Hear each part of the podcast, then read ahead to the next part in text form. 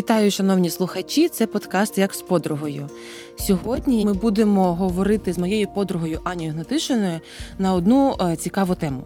Мені здається, що кожен подкаст я починаю так, що ми будемо говорити про одну цікаву тему, але це правда, тому що сьогодні ми будемо роздумувати над темою, яка має назву «Дружба серед християн». Вітаю, Аня. Вітаю, шановні слухачі. Знаєш, кожна тема для нас дуже-дуже важлива, якщо вона стосується саме нас, правильно? Так. Тому ми дуже важливі, тому всі теми стосовно нас теж важливі. Отак ми закрутили.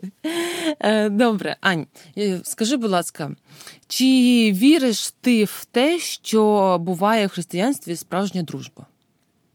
Ну, звичайно, буває. Добре. Ну, це правильна відповідь. Ну, звичайно, буває. Якби ти спитала, чи віриш ти в НЛО, ну, тут би було важко відповісти. А справжня дружба, чи буває вона? Так, звичайно, буває. Слава Богу. Я дуже рада, що ми вже на початку нашого подкасту зійшлись на... В чомусь погодились, правильно? Так, в чомусь погодились, так. Добре, а скажи, будь ласка, чи має вона бути з усіма членами церкви і з тими, хто приходить в церкву, чи, можливо... Прям такої справжньої дружби з усіма тими, хто ходить в одну церкву, просто не може бути. Це якісь там приятельські відносини чи щось інше. Або ж все-таки, якщо от ми в церкві, то ми прямо усі зобов'язані бути хорошими друзями.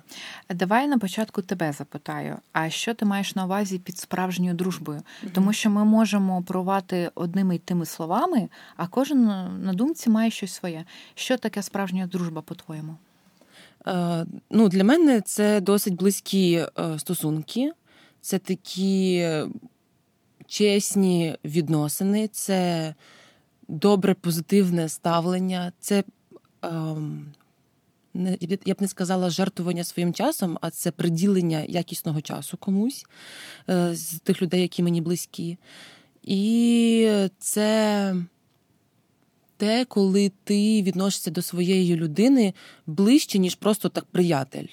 Ця людина тобі близька, і от для мене ті, хто являються близькими друзями, це люди, яких я часто приписую навіть до своєї сім'ї. Просто розумієш, коли ми говоримо про близьких друзів, і про приятелів, і про знайомих, це все, я погоджуюсь з тобою, різні категорії. Наприклад, якщо я десь зараз зустрінуся зі своїми однокласниками і буду йти з молоддю з церкви, я скажу своєму однокласнику: «О, а це там Маша, Настя, Аня, це мої друзі». Це не значить, що це неправда. Це правда, це мої друзі. Я не буду казати, це мої приятелі, тому що ми так не кажемо зараз. Ми кажемо на всіх тих, кого ми знаємо так чи інакше. Можливо, ми когось знаємо трошки більше, когось менше, але ми називаємо категорію друзі. Але коли ми говоримо про близьких друзів, тут вже інша категорія. Саме так, коли раніше якось люди по-іншому це називали. Тобто були приятелі, да? Угу. Були знайомі, були друзі. Були близькі друзі. Зараз якось пішло так, що ми називаємо всіх друзями. Uh-huh. Чи каже, це ти можеш сказати мій знайомий, але приятель, ти так вже не скажеш.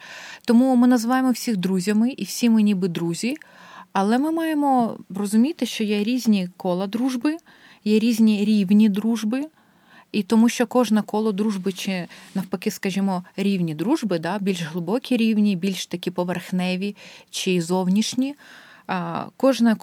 кожен рівень дружби, він має свій рівень відвертості, вразливості та свій навіть рівень посвячення. Mm-hmm. Не можуть всі люди бути на одному рівні, не можуть, такого не буває. А навіть візьмемо просто звичайну родину, подумайте про свою родину. Якщо ви скажете, що у вас з усіма гарні стосунки, я вам повірю. Якщо ви скажете, що ви кожному з членів своєї родини однаково, відверто можете сказати щось про себе, коли вам погано, я в це, напевно, менше буду схильно вірити. Угу. Тому що ми не відкриваємо своє серце всім підряд, навіть в родинному колі. Є хтось, хто більше нас розуміє, хто більш може доторкнутися до нашого серця, яке відкрите. Особливо, коли це якісь трагедії чи якісь хвилювання. Тому так само з дружбою. Різні кола дружби, різні рівні дружби, це не означає, що це щось погане чи щось добре. Воно різне. Інше питання, чи можу я бути однаково зі своїми дружелюбною і вітати їх, посміхатися можу. А чи можу я бути відвертою у приватних справах з кожним, хто заходить до церкви? Ні. Я згадаю про Ісуса. Знаєш, завжди ми кажемо Ісус. Але дійсно, Він дуже багато нам показує. До речі, знаєш, про яке чудо рідко почуєш з кафедри? Про чудо, яке зробив Ісус. Вино? Крім вина. В свої 33 роки Ісус мав 12 близьких друзів. 12. Це чудо. Ну, добре, так. 11. Да? Так. Юду виключимо. Але за Ісусом йшли натовпи. Близько 100 людей регулярно його супроводжувало. Це широке коло учнів і жінки. Із тих 100 людей 12 були поряд майже завжди. Ісус їх виокремлював і водив їх на такі, скажімо, бойові завдання. То якесь зцілення, то ритуали екзорцизму, то провалене тест на служіння з немитими ногами. Але це були 12, які постійно були поряд. Але навіть 12? В нього було 3, які були поряд в найтакі відвертіші, болючіші чи найславніші моменти його життя. Чи це означає, що Ісус не любив людей, не був дружелюбним? Та якби ні, хоча до фарисеїв його дружелюбність, скажімо так, була не зовсім канонічною. Він був дружелюбний, але він був щирий і відвертий. Щирий, відвертий. Але навіть степінь щирості, чи того, що він комусь що відкривав стосовно Бога, стосовно себе, стосовно майбутнього, ця інформація була різною. Для широкого кола учнів було одне, для близьких зовсім інше. Його близькі учні знали його по-інакшому. Не всі були поряд, коли було переображення. Тільки 3 бачили цю славу Божу. Тільки 3 бачили 2 пророків. І так само не всі були поряд, коли він був в Гетсиманському саду. Тому це не є погано, чи це не є добре, коли є різні кола і різні рівні дружби.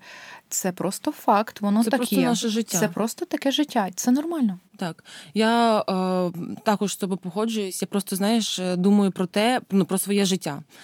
Нас 5 в сім'ї, але з кожним членом моєї сім'ї в мене різний і підхід, і ставлення, і рівень того, що я можу розказати, як я можу себе повести. І тому, що я розумію, що і характери у нас різні, і ми різні, але, наприклад, є члени родини, з якими я прям близька-близька можу розказати все, а є такі, що ми можемо провести час, повечеряти, поспілкуватися, але ми не будемо прям глибоко говорити про все, про всі почуття, про всі болі і тривоги. І коли мені кажуть, кого ти там... Колись мене запитували, видно, що ти там виокремлюєш, наприклад, мою сестру Катю. Ти що, її любиш більше? Та я не можу сказати, що я люблю більше. Це просто різне. Це просто різні відносини трошки. Ось, вони хороші, але вони різні. Вони різної відвертості, різної щирості. Ось. І мені сподобалася та думка, яку ти сказала, що ми маємо бути дружелюбними з тими, хто нас оточує. Тобто дружелюбними ми маємо бути з усіма. А мати близьких прям до себе друзів, це не мають бути усі люди, які нас оточують.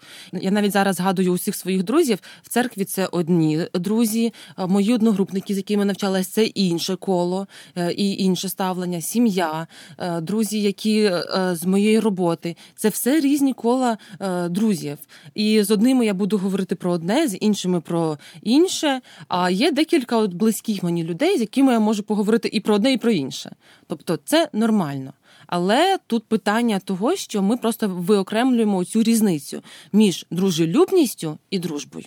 Так, дружелюбність – це бути відкритим для спілкування, бути щирим і вчитися спілкуватися з різним віком та різною статтю. Тобто, якщо людина каже, я дружелюбна, але вона не спілкується з людьми похилого віку, чи не вміє, чи не хоче навіть спілкуватися, наприклад, з людьми молодшого віку. Тобто вона дружелюбна тільки для своєї категорії, хто їй подобається. Це не дружелюбність. Це просто такі невеликі, такі тусовочки, і тобі комфортно в своїй тусовці. Ти не вважаєшся дружелюбним, якщо тобі комфортно тільки зі своїми. А навчитися виходити за межі своєї тусовки, вітатися з людьми, спілкуватися і дивитися на людину, яка стоїть перед тобою, і задавати питання, які які саме стосуються цієї людини, а не тебе, це дружелюбність. Тому це так, це вміння спілкуватися з людьми різного вікового періоду, різної статі, різних соціальних груп, не вважати для себе занадто чимось низьким, підійти до когось чи запитати, хоча ти вважаєш себе вищим за кимось. Взагалі це вважання вищим за що? Ти можеш мати 3 дипломи, так, ти розумніший в цьому плані, в якомусь певному питанні. Але ти не є більш значимий, да, ніж інша людина. Але коли ми кажемо про дружбу, то дружба – це не просто дружелюбність і щирість, відкритість для спілкування, а це певна спорідненість душ. І ця спорідненість відбувається чітко на фундаменті спільного служіння, і буває так, закінчується проєкт по служінню, і ви далі розходитесь. І це нормально. Ну, якби ви спілкуєтесь, але вже нема тої спорідненості, тому що були обставини, які вас штовхнули сісти, скажімо, в одну лодку. Чи то служіння, чи то спільні інтереси, чи то спільне горе чи радість. Спільний якийсь захід і зустріч. Спільні заходи, навіть риси характеру, бо ми бачимо, що люди притягуються по своїй схожості. Музиканти десь з музикантами, служителя десь зі служителями, та мамочки десь з мамочками, так? Чоловіки, які займаються будівництвом, з тими, хто практично вміє щось вдома робити, люди притягуються. І тому дружба виникає на цій певній спорідненості. Але також тут є ще фактор посвячення себе іншій людині в цих відносинах. І саме тоді вже відбувається будування цієї дружби. Коли ми когось називаємо близькими друзями, це покладає певні зобов'язання і очікування. Так, погоджуюсь. Розкажи, як ти думаєш... Чи буває так, що в церкві дружба, вона має такий характер трошки лицемірства? Тому що, насправді, ми ж віруючі, тому ми маємо усі один до одного добре ставитись, бути дружелюбними, дружити, а насправді цього не відчуваємо. Я знаю, не буду задавати питання, чи це окей, бо знаю, що це не окей. Але от що робити з тим, що в церкві ми знаємо, що ми маємо всі один до одного гарно ставитись, але розуміємо, що всі люди різні, і не завжди люди бувають нам близькі, і ну, що з цим робити? Відчуття лицемірства може виникати тоді, коли тобі, якщо так чесно скажемо, байдуже на цих людей, взагалі байдуже. І не просто навіть байдуже, навіть є якісь негативні емоції чи негативне відношення до людей, а ти маєш в силу своєї ролі чи в силу свого служіння фальсифікувати цю радість, ці посмішки і цю любов християнську. І так ти відчуваєш себе лицеміром. Але якщо тобі дійсно байдуже на людей, чи якщо ти їх не любиш, то це питання твого серця, тобі треба з цим приходити до Бога. Боже, ну чому я їх не люблю? Себе люблю, своїх близьких люблю, а всіх інших не люблю і не хочу любити. Те, що не люблю, це проблема, але не критична, бо з цим можна працювати. Можна вчитися любити. І ми всі покликані вчитися любити Бога і вчитися любити один одного. І на початку ти завжди відчуваєш себе лицеміром, бо ти насправді ще не там, але ти поводишся, ніби так і є. Але ж любов, вона виховується, чи вона зростає саме в цих вчинках. Коли ти піклуєшся про людину один раз, другий, третій, повір, ти починаєш її потрошки любити. Я таки проводила експеримент в своєму житті. У мене були друзі, да, всі ми кажемо, що всі друзі є. Не кажу знайомі чи приятелі, які мені дуже не подобались. Дуже не подобалось. Хотіла задати це запитання. Можливо, прям це лицемірство буває через те, що тобі хтось не подобається, або хтось погано себе поводить по відношенню до тебе? Ну, скажімо так, мені взагалі були такі дуже чужді їх думки, їх світогляд. Ми кажемо про церкву, ми кажемо в контексті церкви. Але знаєш, що переламалося, що саме стало переломним? Саме те, що коли в них був важливий період в їх житті, я вирішила, що буду поряд, і я їм допоможу. Хоча я їх не любила. Я знала, що їх не люблю, дуже не люблю. Але я це зробила. І коли я вклала в них купу часу і фінансів, я почала любити їх. Тому що коли ти про когось турбуєшся і вкладаєш час, і вкладаєш зусилля, ти починаєш їх любити. А коли ти сидиш і очікуєш, що на тебе хлине ця хвиля любові і ніжності, ну цього не буде. Ну не буде цього. Тому в таких випадках, коли ти не любиш людей, чи взагалі не можеш їх терпіти, а маєш поводити себе виховано і чемно, ти відчуваєш лицемірство. Але тут ще такий момент, коли я порівнюю український народ із західною культурою, і я не до того, що в західній культурі все правильно, але ми можемо чогось один в одного повчитися. В них є ця чемність і вихованість. Вони не обов'язково будуть тебе любити, але вони будуть чемними, вони будуть посміхатися, вони будуть тебе вітати і запитають, як ти. В нас, якщо ти мені не близька людина, то ти мені ніхто, ну якось в нашому народі. Uh-huh. Я не тільки не буду чемним до тебе, я ще буду лаяти тебе, я ще буду в грубій формі робити якісь зауваження, ігнорувати, uh-huh. чи ще обізву, чи ще там, не знаю, штовхну тебе. Чи, або чи покажу ще... просто навіть всім своїм виглядом, що ти мені не подобаєшся. Так, багато хто приїжджає до нас, там американці, пам'ятаю, вони кажуть, у вас всі такі насуплені, всі uh-huh. такі нещасливі, всі такі злі. Я кажу, ні, просто в нашій культурі ти не посміхаєшся, кому не знаєш. Ти посміхаєшся своїм, кого любиш. А іншим, чого напружувати м'язи, правильно? Mm-hmm. Я не буду посміхатися. Але в західній культурі люди вічливі. І інколи ми думаємо, а чому я маю це проявляти, якщо тебе не люблю? Ну, це різниця навіть між вихованням. Не обов'язково дуже любити людину, щоб бути чемним і вихованим з нею. Тому це стосується цього, якби, лицемірства. Да? Mm-hmm. Треба працювати над собою, над своїм серцем. І знову, ніхто від тебе не очікує, що ти маєш бути дуже близьким, що mm-hmm. ти маєш себе там на крест принести заради саме цієї людини.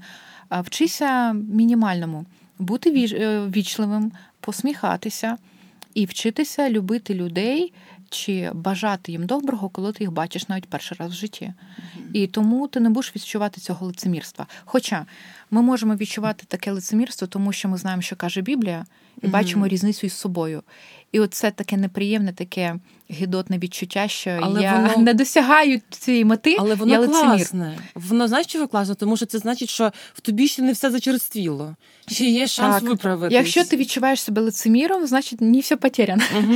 Ти ще можеш... Працюй над собою. Це нормально, працюй. Але якщо ти людей не любиш, взагалі не любиш, відкрито не любиш, і не бачиш в цьому проблеми, оце вже проблема. Угу. Так. Погоджуюсь. Ань, розкажи, як ти думаєш, ну, ти вже трошки про це сказала, і я погоджуюсь з тобою, чи має дружба термін дії? Ти трошки говорила вже про те, що ми з деякими людьми зустрічаємось, якийсь там проєкт, не знаю, там табір зробимо, ми прям близькі, зійшлись, все, але коли ми роз'їжджаємось, то там можемо там підписатися один на одного в соцмережах, але ми вже не будемо такими близькими. Але от в церквах є такі... Знаєш, що ми прям ростемо з деякими людьми і з дитинства в дружбі, в підлітковому віці дружимо, а потім вже почали працювати і якось світогляди розійшлись. Скажімо, головна різниця між дружбою і шлюбом – це те, що в шлюбі є заповітні відносини. Ти, так нашим словам, підписуєш угоду з Богом, угу. да, перед людьми, що ти будеш цією людиною до кінця. І тому, коли ми кажемо про термін дії, наприклад, шлюбу, він не має терміну дії, аж поки смерть вас не розлучить. Чи гріх когось з вашої сторони, коли хтось хоче піти з цих відносин. Коли ми кажемо про дружбу, нема цих заповітніх відносин. Угу. О, є, ви скажете, оце Давид і Йонатан, вони угу. заповіт уклали. А ви дуже часто укладаєте заповіт один з одним? Перед Богом клянетесь вічні, не знаю чого. Сподіваюся, що ні. Сподіваюся. А інколи було б навіть корисно. Ми не укладаємо цих заповітних відносин у дружбі. Тому дружба – це відносини завжди з такими, скажімо, коли в кімнаті завжди є відкриті двері, і ти можеш через них вийти. Угу. Погано це чи добре, я не скажу, тому що, знову, дружба буває різною. Uh-huh. Інколи Бог нам посилає споріднені душі в певний період життя. І цей період не вічний, бо все періодично. Змінюються обставини, і наші кораблі йдуть у різні місця призначення. Чи це добре, чи погано? Ну, це просто життя, воно не статичне. Uh-huh. І так само дружба, як, скажімо, живий організм, він не статичний. Дружба може хворіти, дружба може розвиватися, а в якийсь момент дружба перероджується просто в приятельські, гарні стосунки. Так. Ти бачиш людину, ти пам'ятаєш, колись ви були найліпшими друзями, зараз ви просто приятелі. Ви зустрілись, попили кави, і вам добре. І ти інколи думаєш, а чому ж ми не вберегли дружбу? Ну, знову, це не заповітні стосунки. Бо заповіт – це вже ви маєте, дві сторони мають в це вкладати. Інколи дружба, скажімо так, помирає в такому в сенсі дуже близької дружби, коли тільки одна сторона працює над дружніми стосунками. І коли вона втомлюється, а друга нічого не робить, воно просто так, це таким дуже... звичайним чином воно просто так. розходиться. Угу. Тому, а інколи це змінюються люди, змінюється характер, угу. змінюються обставини, змінюється світогляд людей. І змінюється соціальне положення. Соціальне положення. І, наприклад, було дві подруги чи два друга, і через 10-15 років життя хтось має гарну роботу, в когось все добре, а в когось чогось менше.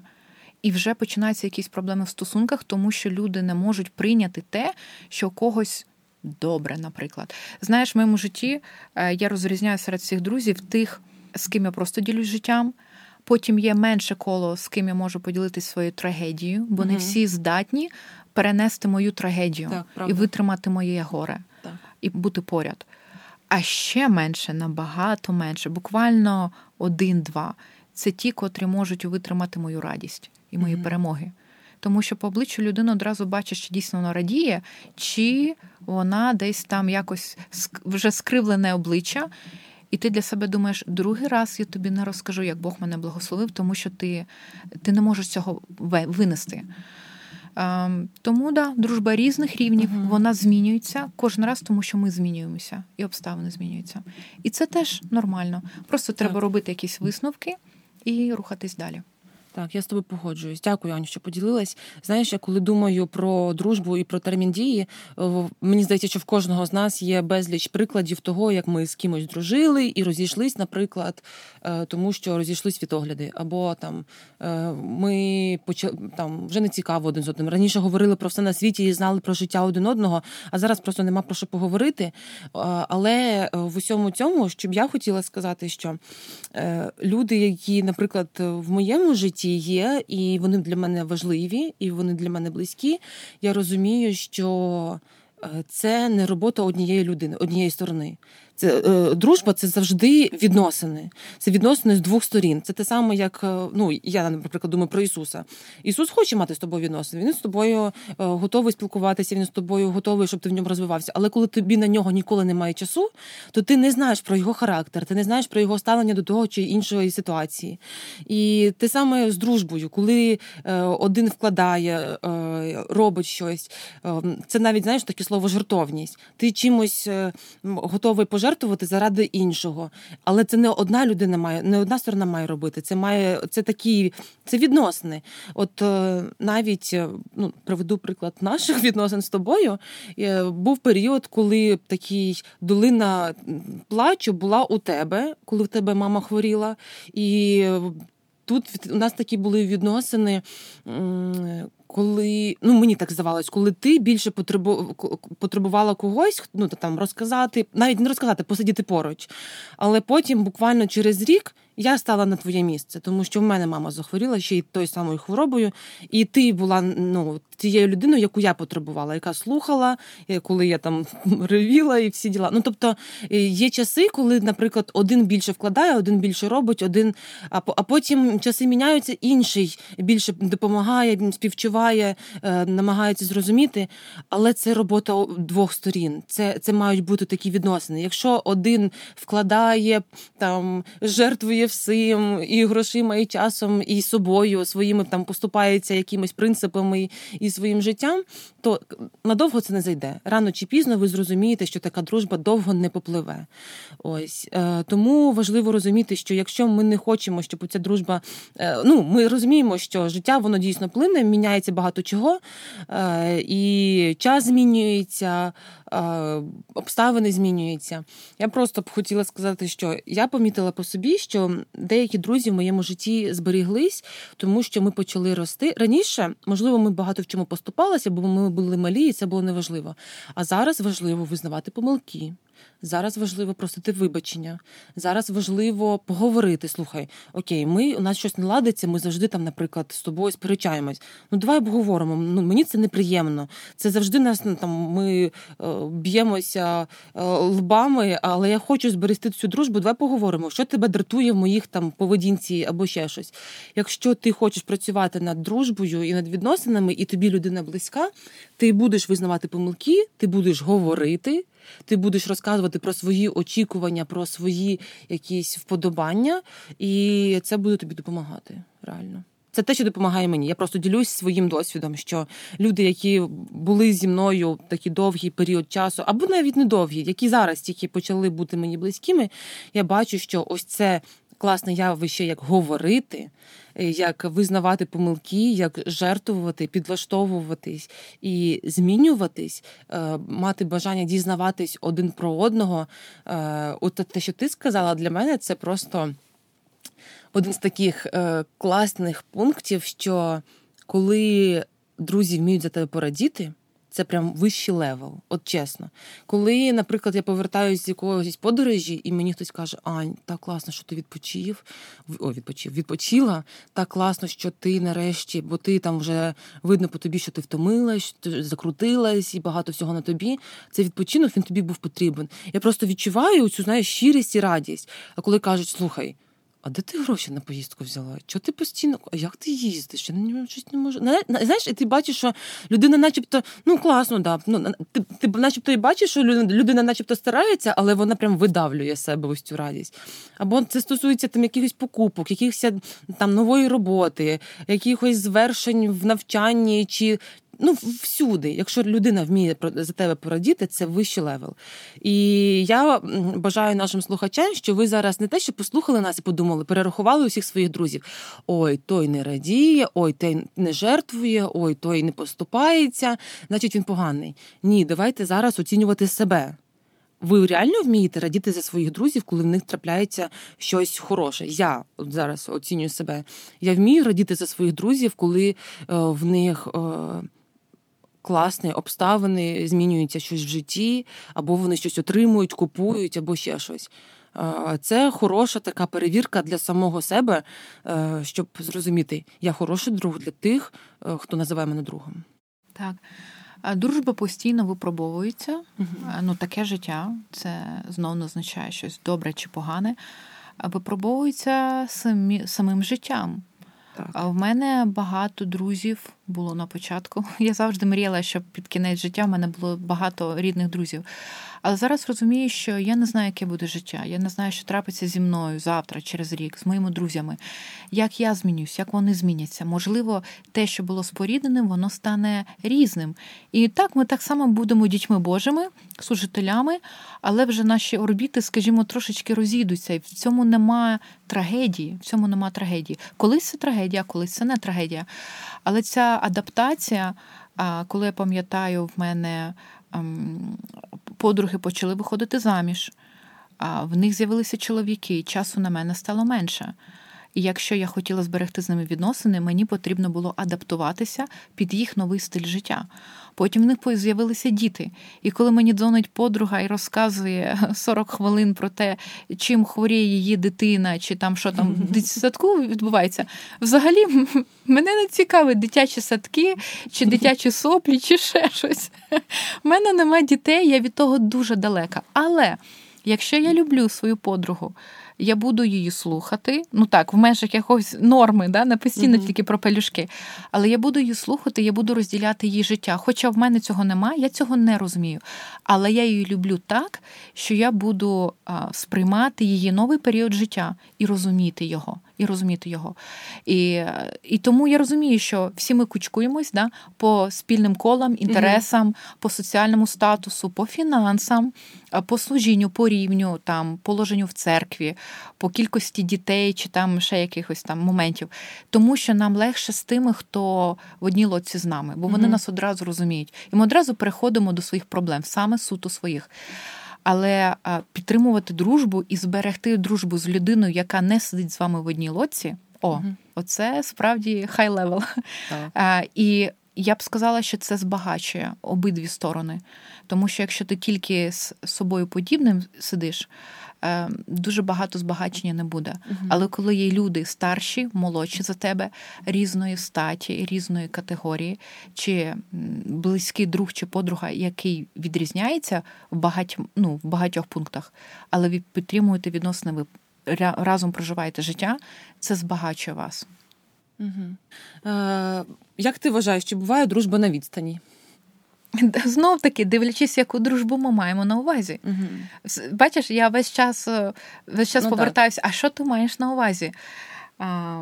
Теплі, приятельські відносини? Так, так. Це знову мій досвід. В когось може бути зовсім інший досвід. Якщо ми кажемо про глибоку дружбу чи глибоку практичну любов друг до друга, я б сказала так, але там є багато умов. Просто любити когось по Зуму важко. Зустрічатися раз на рік і поділитися своїм життям, це не так близько, як... Так, нам ближче завжди ті люди, які живуть поряд з нами. Які живуть поряд з нами, яких ми бачимо регулярно. Яких ми можемо тактильно доторкнутися. Так. Ця дружба, ця любов, вона різна. Вона різна по своїй глибині. Наприклад, в мене є вже 3 плем'яшок. І старшому вже 8 років, але я ніколи в житті їх не бачила. Чому? Тому що вони живуть дуже-дуже далеко, в іншій точці земної планети. І в мене не було можливості приїхати туди і побачити їх вживу. Я їх бачила тільки по Зуму і тільки на фото. Вони мене так само бачили по фото, і по Зуму. Але в нас немає відносин з ними. Любити на відстані чи мати ці дружні стосунки на відстані – це дуже теоретично. Але в мене в церкві є того самого віку інші діти, улюблені діти, яких я люблю, до яких я приходжу на день народження кожного року. І ця дитина мені ближче, не тому, що я погана тьотя, чи в мене погані відносини з родичами. Життя так зробило, що ця дитина росте на моїх очах. Я її люблю, і в нас же є якісь певні відносини. Це не місяць, це не рік навіть. Так само і з дружбою. Той, хто поряд, він завжди буде в чомусь рідніше, ніж десь далеко. Проте, можливо підтримувати цю глибоку дружбу, але за умов постійного спілкування, відвертості та фізичних зустрічей.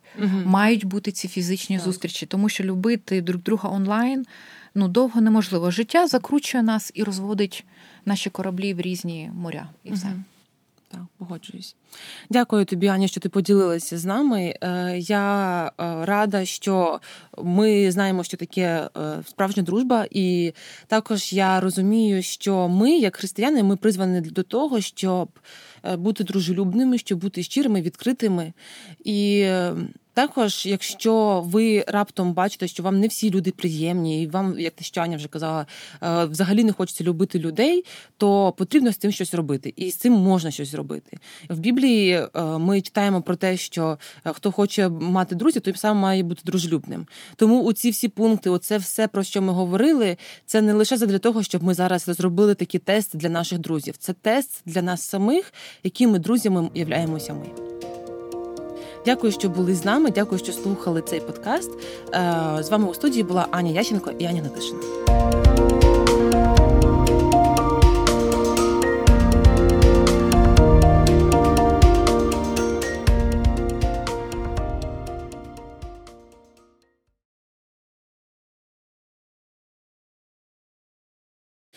Привіт, шановні слухачі! Це передача «Як з подругою». І з вами сьогодні у студії Аня Ященко і Аня Гнатишина. Вітаю, Аня. Вітаю, шановна аудиторія.